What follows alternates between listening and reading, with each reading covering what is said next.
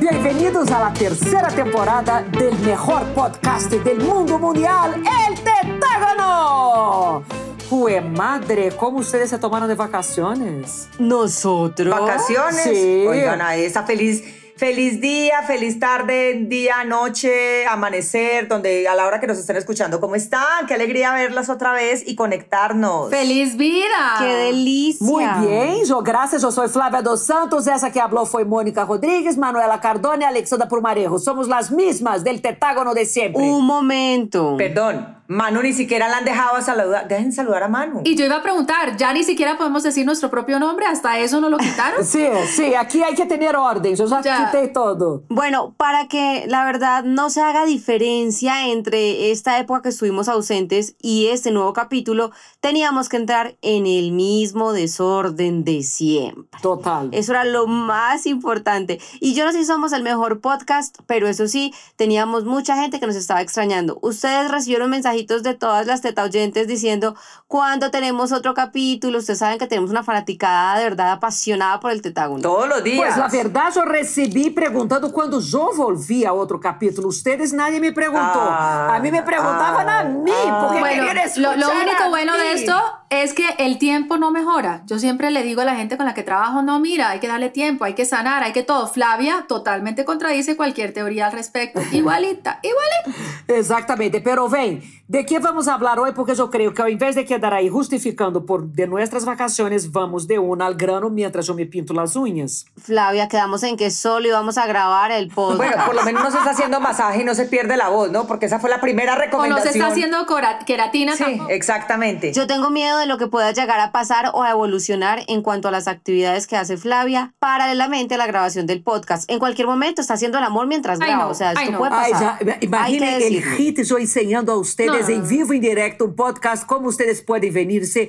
o cómo Oh, tener no, un sexo de Flavia. verdad. Yo voy a tener apuntado eso, voy a guardar esa idea. De una. Guárdala, bien a mí me preocupan. Bien a mí me preocupan son los videos de Flavia sacando unos penes del tamaño de la catedral que yo digo, "Pucha, ¿de Mónica, pero de eso es salió?" Normal, esos penes que yo ¿De dónde saco, va a sacar esos ella penes Sí, eso? ¿Cómo no lo normal? Sí. Mônica, os penes que eu uso em meu canal de YouTube são baseados no modelo que eu saquei da normalidade, de lo que no. estou acostumbrada. Flavia. Parecía como Nacho Vidal. Son tus anhelos, son tus anhelos, es lo que quisiste tener en tu vida y no lo lograste, entonces te toca ahorita de cambio. Assim, como Nada que não? hacer. Dime de qué te ufanas y te diré de qué careces. Não, como não? Como Ai, não? pá. Aqueles é pene normal, eu não tenho culpa de ustedes que estão engañadas.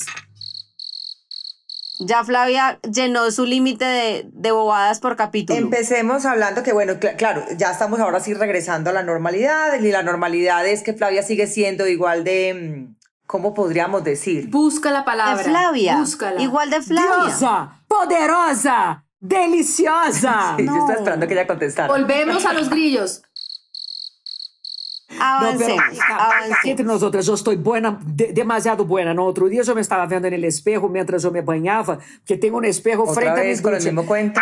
Eu estou muito buena. Ou seja, eu quero ver ustedes chegarem à minha idade assim de saborosa como estou. Ah, bueno, por lo menos ya está reconociendo la edad, eso es un avance. ¿Sí? ¿A qué edad es eso? Bueno, bueno. 45, meu amor. Ano entrante eu cumpro 45. mi amor, mi amor, 45. pisando los 50 que te da El rico. año Pero sí, estás muy linda, yo estoy de acuerdo. Tanta espera de los oyentes para volver a hablar tanta pendejada. Concéntrense, mujeres, focus.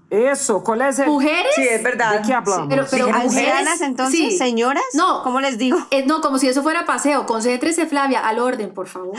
Bueno, muchas Bueno. cosas pasaron y unas más importantes, Moni, ¿sí o no? Sí, sí, sí, sí, no, no, es que la otra vez, eh, eh, digamos que esta tercera temporada, esperen que estoy aterrizando, esta tercera temporada El delay. se volvió a gestar en un restaurante mientras desayunábamos y, y ahí obviamente salen muchos temas de los que conversamos acá. Y entre esos estamos hablando de los conflictos entre padres e hijos, que eso en ninguna parte faltan, así mejor dicho, los hijos sean maravillosos, y así los papás sean maravillosos, los conflictos nunca faltan. Exato. Claro. E reconhecer é importante, não? Porque o que passa é que muita gente não quer reconhecer isso e vive uma mentira eterna. Lo que me aterra é a gente que crê que os filhos ou a família têm que ser como propaganda de arepa e aí les dá vergüenza ou pena reconhecer a conflictualidade que é real e parte del ser humano.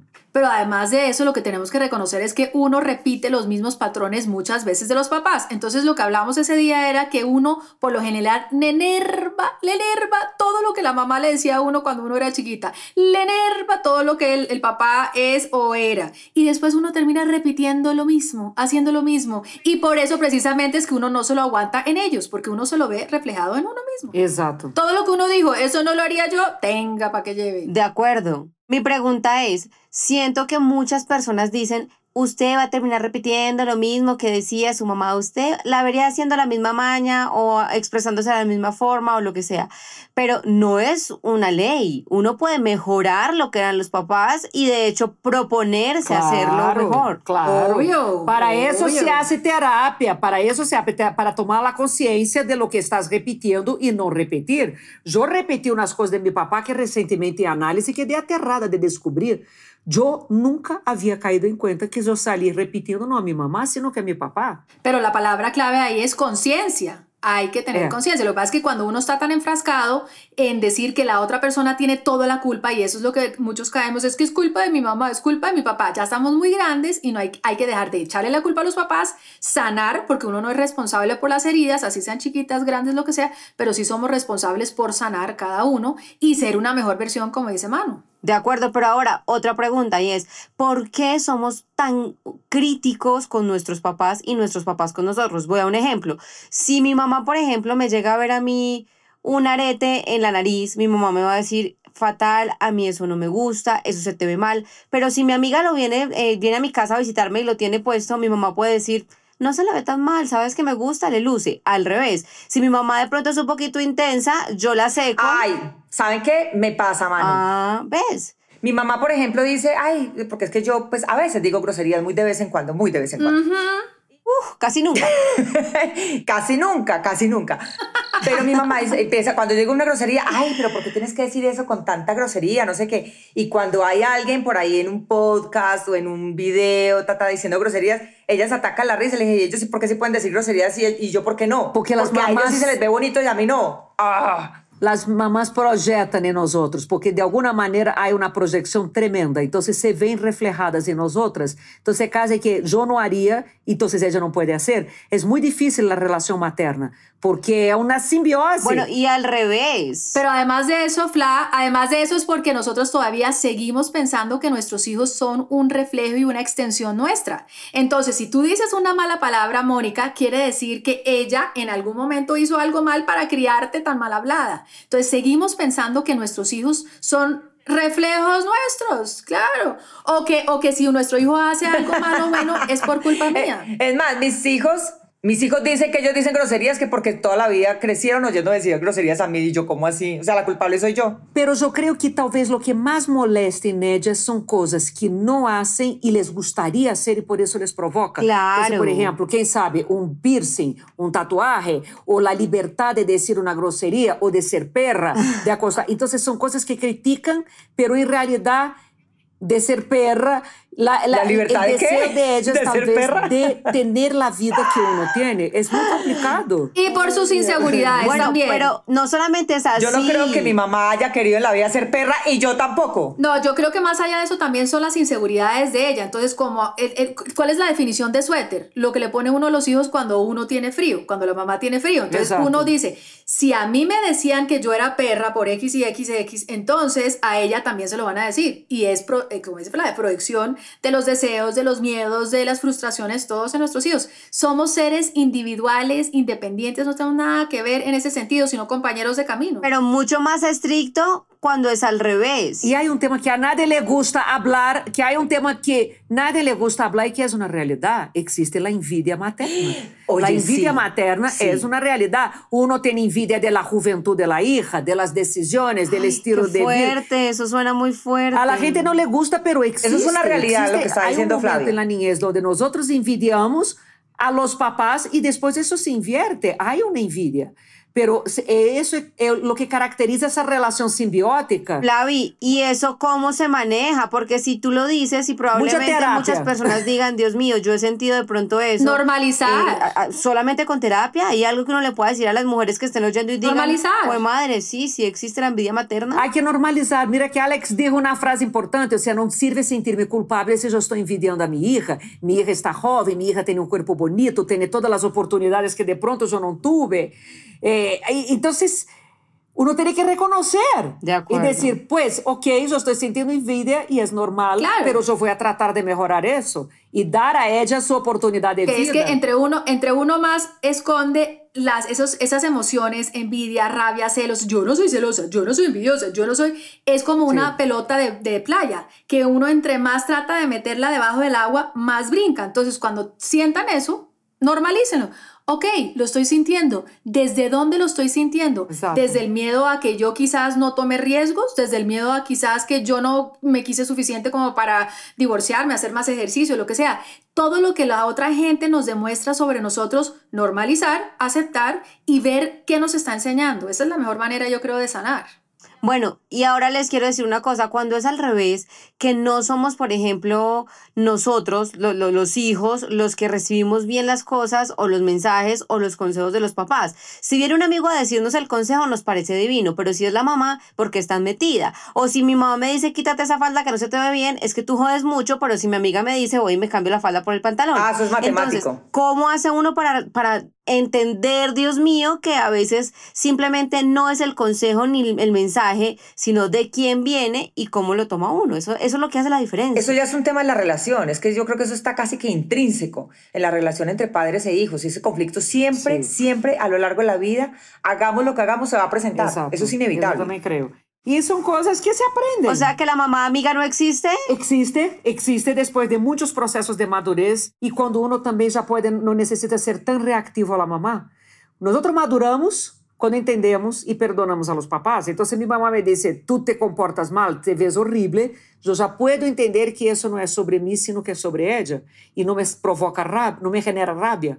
Yo ya puedo mirarla con ternura y también cuando dejamos de buscar la aprobación de nuestros papás. Es que bien y mal, hasta el fin de nuestros días siempre estamos buscando que nuestros papás nos escuchen, nos vean y nos amen por quien somos. Entonces, cuando no lo tenemos de chiquito, pasamos toda la vida buscándolo. Entonces, en últimas, nosotros estamos tratando de buscar esa carita feliz de nuestros papás.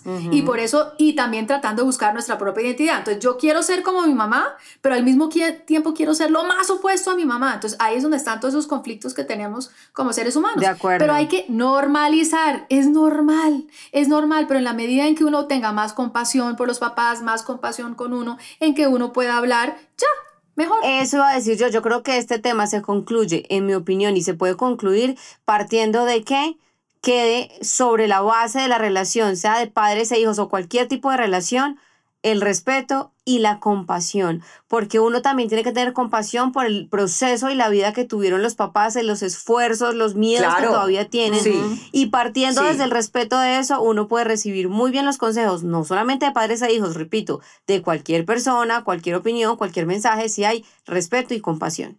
No, y no solamente eso, Manu, eh, no, no, todo se reduce tampoco a la envidia. Muchas veces los papás, así como lo dice Flavia, que no pudieron hacer una cosa eh, en sus vidas y, sienten envidia, algunos, que no, los hijos no lo puedan hacer, otros les pasa lo contrario, no pudieron hacer ciertas cosas, pero quieren que los hijos vivan eh, todo lo contrario que ellos vivieron y lo hacen es como, eh, ese consejo viene para precisamente evitarles esas taras que ellos tuvieron. Ah, pasa todo lo contrario también. Por ejemplo, mi mamá no pudo rumbear mucho. Mi mamá es sal, disfruta, diviértete. Ella, ella es todo lo contrario. Y eso también hay que reconocerlo también en los papás, que no siempre eh, el consejo es porque tengan envidia o porque sea un mal sentimiento, sino porque sencillamente ellos quieren que nosotros también disfrutemos la vida mejor de lo que ellos la pudieron disfrutar. Claro. De acuerdo. Quisiera que uno viviera cosas distintas, viviera también otras experiencias también, también tiene eso. Así es. Hay gente que dice, ya que no pude vivir esa experiencia, vive por nosotros dos, por nosotras. Pero, ah, Y solamente para terminar, pero ahí es donde uno tiene que saber que no podemos vivir la vida de nuestros hijos. ¿Ah, no? Tenemos que dejar que ellos la vivan. Así sea bonito, así sea bueno, así sea para que así que sea para que rumbe.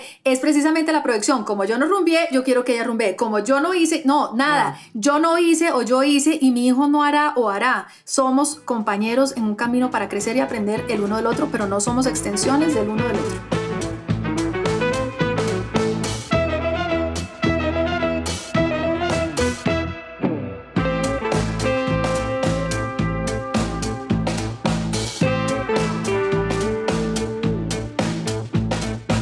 Oigan, eh, ¿sí es verdad que las mujeres ahora son más infieles que los hombres? Uy, eso dicen, ¿no? Bueno, Moni, me encanta la pregunta porque hablamos de la infidelidad mucho durante el tema de la pandemia, de la cuarentena, de los encierros y a veces seguimos sesgando el tema de la infidelidad a los hombres. ¿Ustedes qué piensan? Y voy una por una. Flavi, ¿son más infieles hombres o mujeres? Pues para ser, un hombre ser infiel, se él es infiel con quién? Espérate, espérate, espérate. ¿Por qué le preguntas primero a Flavia? No, No, mira tú, Porque para ser infiel, los hombres para ser infieles son infieles con quién? Con alguien tiene que ser infieles. Y no es que todos los hombres son infieles con hombres. Entonces yo digo, la infidelidad siempre ha estado, sí, pero a las mujeres también. Hay mujeres que también son infieles con otras mujeres. Lo que quiero decir es que la infidelidad A a veces veces es sí, 50-50, a veces es un sí. tema de sí. lógica. Tú no puedes tener Sí, a 80% veces sí. hombres infieles con quién y 20% mujeres. Tendríamos una sociedad totalmente gay.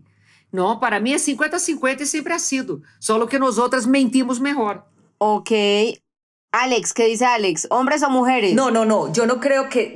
Bueno, obviamente, yo sí creo que la infidelidad sí ha sido a lo largo de la historia claramente las mujeres y no seguramente más de los hombres que de las mujeres sí. Lo que pasa es que antes las mujeres estaban mucho más limitadas al tema de la casa, de los hijos, eh, a ser señalada, entonces las mujeres de pronto no se animaban. Que hoy se estén animando por esa libertad y ese feminismo y toda esa cantidad de cosas que están hoy en. Pues que, que se note más es distinto. ¿No? Pero creo que mujeres infieles ha habido toda la vida. De pronto menos que antes. Yo te cuestiono Perdón, el, menos de, antes. el de mujeres de antes, Mori, y ah, en principio estoy de acuerdo contigo, pero fíjense que siempre decían, ¿ese es el hijo de quién? ¿Del lechero? Así que el hecho de que las, las mamás o las mujeres estuvieran en la casa no evitaba de que fueran infieles. O sea, aun cuando No, no, como, obvio no. como principio sí creo que hoy en día las mujeres tienen más oportunidad porque obviamente las infidelidades por lo general son en el ámbito laboral. Entonces hay más oportunidad y, y están más expuestas a, la, a otras no hay cosas. más dependencia financiera, Alex. Hay menos, Antes exacto, era, era un tema, las mujeres no eran infieles por miedo a la pérdida Ok. financiera. Hoy eh, la pérdida emocional. No, pero también era un tema de educación. Es que a las, a las mamás de uno las educaron de una manera muy distinta para estar en la casa y que si se separaban, que eso más o menos era pecado. Y un poco tenían más que quedarse sometidas. virgen hasta. Exacto. No, no, no solamente era por tema financiero. Uy, mi hermana, mi hermana me contó esos días que estábamos tomando por Zoom otra vez, que se acuerda que está casi segura que mi mamá tuvo, tuvo un caso con un otro abogado que ela conocía, porque ella me contó cosas que se acordaba de niña y que son muy sospechosas. Flavia. ¿Cómo vas a boletear a tu mamá ¿Por casi? qué no dices que la mamá de una amiga? O sea, di que la mamá de una amiga Sim, quando eu tuya. já vou a Brasília, a hora já. Claro. Não, e quando eu chegar em Brasília, já vou dizer. Dá-me o listado de Bueno, tus amantes, perdimos que un ahora yo quiero oyente, saber si la es mamá de verdad. Flavia. Sí, ya, o sea, pobrecita. Pero bueno, yo les tengo datos y cifras y estadísticas porque ustedes saben que a mí me gusta hacer la tarea para que tengamos de qué hablar, pero partiendo de hechos contundentes. Y este es un estudio que hizo, por favor, me van a corregir ustedes las bilingües, The Journal of Sex Research. ¿Ok? ¿Lo dije bien? Ah, Muy bien. perdón. ¿Cómo es? No, ¿cómo es? No, era. No, no, no, no, no. Muy bien, ella está tomando sus clases de inglés y Ah, está pronunciando muy bien. Gracias. Journal. Journal. Yo iba, yo iba Ah, a imitar Journal la tal entrevista Research. que la, la política corrigió la periodista en el término en inglés. ¿En serio? Ah. Roll ¿Por qué up. Ya me acordé. Eh, roll up. Roll up. Es válida la corrección si hay tiempo de O hacer sea, te estás corrección. burlando de tu si no, no. excompañerita de trabajo, Flavia. No, yo No, estoy imitando el inglés, ¿ok? Round de round de toma up, ¿ok? Eso Bueno, estoy ¿por diciendo. qué no Yo- me dejan darle las cifras? Yo por no tengo Dios? autoridad moral. Jesucristo, alguien que pues, les ponga focus a estas tres mujeres. Párenme bolas porque es que estos datos son muy Es que hay que volver con la lengua viperina. Entonces, ustedes me hacían falta para hablar ese montón de... Quiero decirles que este estudio, para que sigan hablando pendejadas, dice que las mujeres somos más infieles que los hombres. Sí, las mujeres hoy por hoy queremos más sexo que los hombres. Algo que también siempre se había dicho que era un tema masculino, que el hombre todo Ay, el tiempo sí. Pues el eso es rebatible, que tengamos más sexo No hoy. queremos. El problema es que ellos no están dando cuenta. O sea, tienen la fantasía del trío, pero no aguanta ninguna. O sea, yo que veo es la cantidad de mujeres quejándose que el tipo no aguanta. Exacto. No, pero me parece chévere precisamente eso, que antes era la mujer y usaban la palabra frígida Yeah. y el hombre siempre estaba listo, Yeah. bomba sexual. Ahora son los no frígidos. No, no, así. no, no, es no. más, invoquemos la palabra frígido para esos hombres ahí que están siempre con crisis. Anorgásmica. Ay, no, qué pesar. Anorgásmicos. Esos no son términos para decirle a una persona por tener algún tema o, no sé, debilidad sexual. Me parece muy fuerte. Además que si no le dicen eso, uno- yo creo que uno ya queda con e- como con ese término en la mente y en cualquier momento de un encuentro sexual se le va a venir ahí, no lo que se tiene que venir, sino el término a la cabeza. ¿Se le qué? Se le va. se- ¿Quién se vino? Yo, Literal. Bueno, paren bolas. Ustedes saben que en muchas relaciones de pareja, después de una infidelidad, pues hay gente que le va muy bien después de la infidelidad, la sabe llevar, y hay gente que no logra reponerse. Pues resulta que dicen que el último dato que se ha registrado fue en el 2006 y solo el 4% de esas personas decían que después de la infidelidad habían sentido como cierta aceptación sobre el tema, que incluso habían empezado a tener una pareja más abierta, incluso swinger, pero eso era solo el 4%. Hoy por hoy, el 9% de las infidelidades terminan abriendo la puerta a una relación abierta o swinger, es decir, que terminan llevando la Pero- cosa a un feliz término. Pero perdón, Pero son hay dos una cosas cosa, porque es que eso es distintas. otra ventana. Exacto, Son una dos cosa es cosas ser distintas infiel ahí. y otra cosa es que haya un acuerdo Ajá. para que to- los, los dos, mientras haya un acuerdo, yo creo que eso no es infidelidad. Todo bien, No. sí, sí. Simplemente pero es un acuerdo que están haciendo para tú vas a salir también con otros. abrir y el matrimonio, con se abre. Exacto. Claro, pero ese es la el ideal. infidelidad es El engaño, la infidelidad involucra no- el romper el pacto. yo- Mira, la infidelidad es el pacto que se rompe. El Claro. matrimonio abierto, o swinger, que es otra cosa, porque eso es una tercera, es una filosofía. Tú tienes un pacto y estás cumpliendo el pacto. La infidelidad es de Sí. deslealtad porque tú rompes eso. Pero, Pero yo creo que lo que está diciendo Manu, mira a ver si yo entendí, es que antes era solamente el 4% se quedaban en un matrimonio donde había infidelidad. Y ahora, a raíz de todo lo que está pasando, ahora hay un 9%. ¿Por qué? Porque a estas personas a las que son infieles se quedan casados, pero abren las puertas a otro tipo de relaciones abiertas. Es decir, no estamos hablando de que, claro, en el deber ser y en el ideal de una pareja, uno lo habla con su pareja y le dice, ven, amor, involucremos a otra persona, la otra persona acepta y somos felices los tres. Pero ese era el ideal. Obviamente, miles de veces que pasa que a partir de la infidelidad se abre esa puerta y dicen, ok, nos está faltando algo, ¿por qué no una vez al mes tú sales con alguien y yo salgo con alguien hacemos intercambio de parejas, por ejemplo? Pero lo que dice el estudio es que antes, en toda el- la totalidad de parejas que habían sido infieles, solo el 4% abrieron esa ventana a tener ese nuevo tipo de relación de pareja. Ahora el 9% de las parejas infieles deciden continuar con la relación y seguir con intercambio de parejas o parejas abiertas. Felices los cuatro. Exactamente. Me parece civilizado. Pero fíjate, no, ¿qué?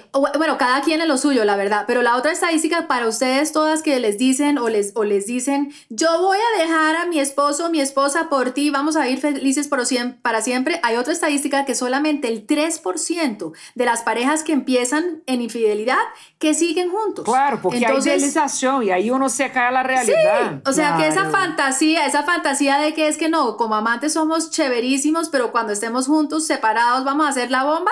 No, No. solamente el 3%. ¿Saben, ¿Saben qué creo yo? Que eso tiene que ser, por dicho, lo que mal empieza, mal termina. De acuerdo. Porque si uno empieza con una persona que ha sido, claro, que ha sido infiel, eh, uno qué paz mental va a poder tener con esa persona que sabe que, fue, que le fue infiel a su pareja para meterse con uno y no le va a pasar a uno lo mismo. Totalmente. No, es como empezar con el Además- pie izquierdo. Moni, la amante o el amante chévere, porque no tiene que hablar sobre las cuentas del banco, no tiene que hablar sobre los Ah, hijos, no tiene que ir a recoger, entonces solamente es No eso. tiene la cuando ya- suegra, no hay Cuando ya el día a día, con quién vamos a pasar Navidad, no cocinaste, no nos alcanza la plata, dónde vas a mercar, eso ya se vuelve, entonces ya lo que les parecía tan chévere y tan clandestino y tan estimulante, se vuelve cotidiano. Pero además entonces yo no entiendo en qué cabeza con sentido Claro. común cabe que una per- la- si la moza es la moza idílico, y se muere por ser la pareja oficial, ¿por qué cree que cuando se vuelva la pareja oficial no va a haber otra que sea la moza? Si es Exacto. el mismo círculo vicioso, o sea, es el mismo, Es vuelve y arranca y vuelve y arranca. Moni, pregunta para Moni para terminar con mi último dato Ah, coctelero. ¿Por qué para mí? Moni, Prepárate. después de una Dato infidelidad, coctelero. ¿se mejora la relación o se empeora la relación? Pues es que eso yo creo que eso es muy relativo. Yo creo que eso no depende de cada pareja. Por ejemplo, a mí cuando me fueron infiel, yo, yo es decir, a mí me costó mucho trabajo perdonar, mucho trabajo perdonar. Sí, es muy Eh, difícil. y olvidar, no olvidar, porque eso uno nunca olvida, pues ni que uno no tuviera memoria, pues para, para olvidar uno tiene que tener Alzheimer o algo No, así. y para pero- perdonar tienes pero- que recordar, Moni, no puedes perdonar algo que no Sí. que olvidaste. O sea, no Sí, se puede, pero- no se puede. Sí, no, y para estarlo recordando y refregándolo, eso no es perdonar. Si usted lo va a dejar atrás, lo deja atrás y punto, y, y sigue adelante. De con la convicción, con la convicción, eso sí, eh, personal, que si eso vuelve a suceder, pues no te van a volver a pasar por encima, ¿no? Porque eso puede suceder eventualmente, yo creo que uno no puede ser tajante eh, en una relación, decir, no, la voy a terminar porque me fueron infiel. Pero que vaya a ser mejor la relación o no, no depende de si hubo infidelidad o no, si uno la perdonó o no. Realmente no depende de eso, en mi concepto Yeah. personal, pues. Son otras cosas. Bueno, pues quiero decirles que de las parejas que hicieron parte del estudio, las parejas que han tenido una infidelidad del hombre o de la mujer, el 14.1% dijeron que la relación empeoró. Pero, ojo, el 28.9% asegura que después de la infidelidad la relación se puso mejor, más buena, más activa, más entretenida, mucho mejor. Se pellizcaron. No, pero hay que, no, hay que hacer ahí un, un, un tema, Manu, que es que no es simplemente, ay, me fuiste infiel, yo te perdono y voy a olvidar el hecho. Seguramente estas parejas hicieron un trabajo Claro. duro, profundo de entender qué fue lo que causó la infidelidad, dónde están los vacíos, dónde quizás habían los baches de comunicación, dónde pueden mejorar, cuáles eran las inseguridades a cada uno.